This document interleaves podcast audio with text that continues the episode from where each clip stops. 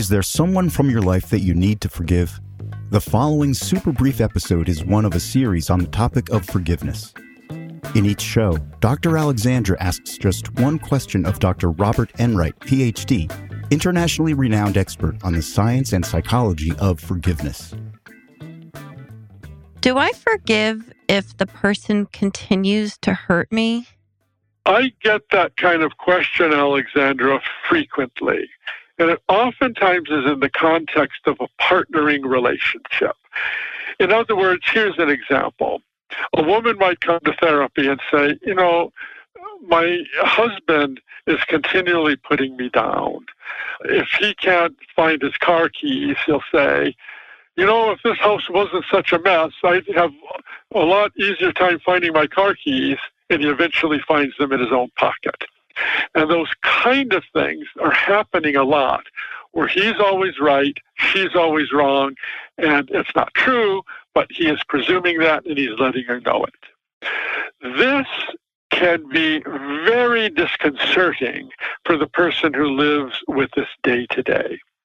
And the person says to me, How can I forgive under the circumstance? Because forgiveness will say, Okay, now let's pick out an incident and try to forgive the person for this unjust incident. And I have a thousand. What am I going to do about this? And it's too many. It's built up so much. I, am just being overwhelmed by my anger. Mm-hmm. My response is this yes, you have a challenge that is bigger than a lot of other people face because it's continual. And because it's continual, you don't just pick out one kind of problem that has happened a week ago. You pick out the pattern with that person. And you forgive the person for the pattern. And I say it's probably more important for you to forgive because you have an ongoing pattern than if it only happened once or twice because the, the buildup of the anger in your heart can be so grave it could end up hurting you, not just your relationship, but you as a person. So it's very, very important that you think about forgiving and forgiving the pattern, and it's going to be tough. When we hit the forgiveness gym to build our forgiveness muscle, you're going to have to stay in that gym longer. It's going to take you perhaps a little longer than usually is the case for people because of the ongoing nature of this. For listeners, Dr. Enright just referred to the forgiveness muscle and look at the fifth part of this series, which is what is it to work the forgiveness muscle to learn more about that. Sorry, I didn't mean to interrupt, but um, carry on. No, yes. I'm glad you did. That, I'm glad you did that. Thank you for that, Alexandra. And so, as the person then hits this forgiveness gym and works out really hard, it's very, very important if the client, again, is a woman who experiences this with the husband, as the example I used earlier. It's very important that she goes to him with a forgiving heart as best she can today and asks for fairness, asks for a change in his pattern she doesn't just put up with it. She doesn't just move on with regard to what he's doing. She does the work of forgiveness from the heart and asks something of him. There was one study that was published called The Dark Side of Forgiveness. And in this particular study, the person said that in a marital relationship, when one person forgives the other, it implicitly gives the other permission to continue doing the bad things.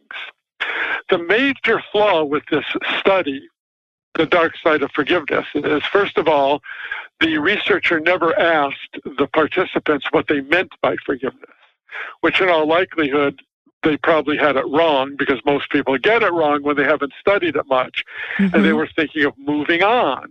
So if they simply move on and this woman the case study I'm sharing now, where the man is continually putting her down, if she just moves on, then he's going to keep doing it. But if she brings justice alongside and says, let's sit down and talk about this, and she does it not with rancor, but with a softer heart, they're likely to both get to a yes that is reasonable for both. And so when she approaches him, it's not just for herself, it's for him because he needs to grow in character, but then it might improve the relationship. So, this idea of ongoing chipping away at you on a daily basis is hard, it's serious. I think it needs forgiveness, but it also needs the medicine of justice for both of you and for the relationship. So, what you're saying is that from a systemic point, if the woman in this case does the forgiveness work on herself, she has a softer heart, and her change will change the system or will change how they interact. Yes, at least it's the beginning, you see, because the forgiveness means how she responds to him and how she asks for fairness will be qualitatively different than if she asks it while burning with anger. Because as she's burning with anger, she may come back to him in a harsh way and he's going to say, See, your tone is really throwing me off. Your tone always throws me off. And so he's doing it again.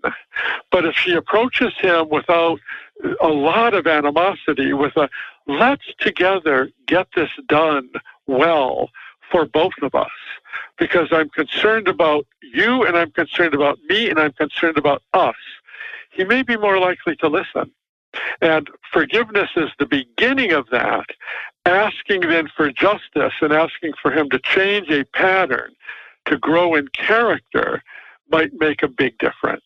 He may or may not change. That's right. So, what's in it for her if he keeps on behaving that way and she forgives? Okay, if he keeps doing it that way and she's going to continue the relationship, which she might not, Mm-hmm. But if she continues in the relationship, she now has a protection for herself. She is not letting him have the power over her by changing her heart. She no longer has the, his power over her by making her unhealthy within. She will be able to resist that. And in that possibility lies in attention getting toward him that he might eventually change. If he doesn't, he's going to lose a lot. He's losing a partner who is on his side, wants the best for him, and could be really, really good for him. And he's not seeing that. And if she separates from him, he's going to lose a lot.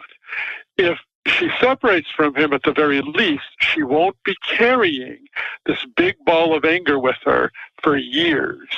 And studies show Judith Wallerstein did a study of 10 years post divorce, mm-hmm. and many people are still hugely angry 10 years later.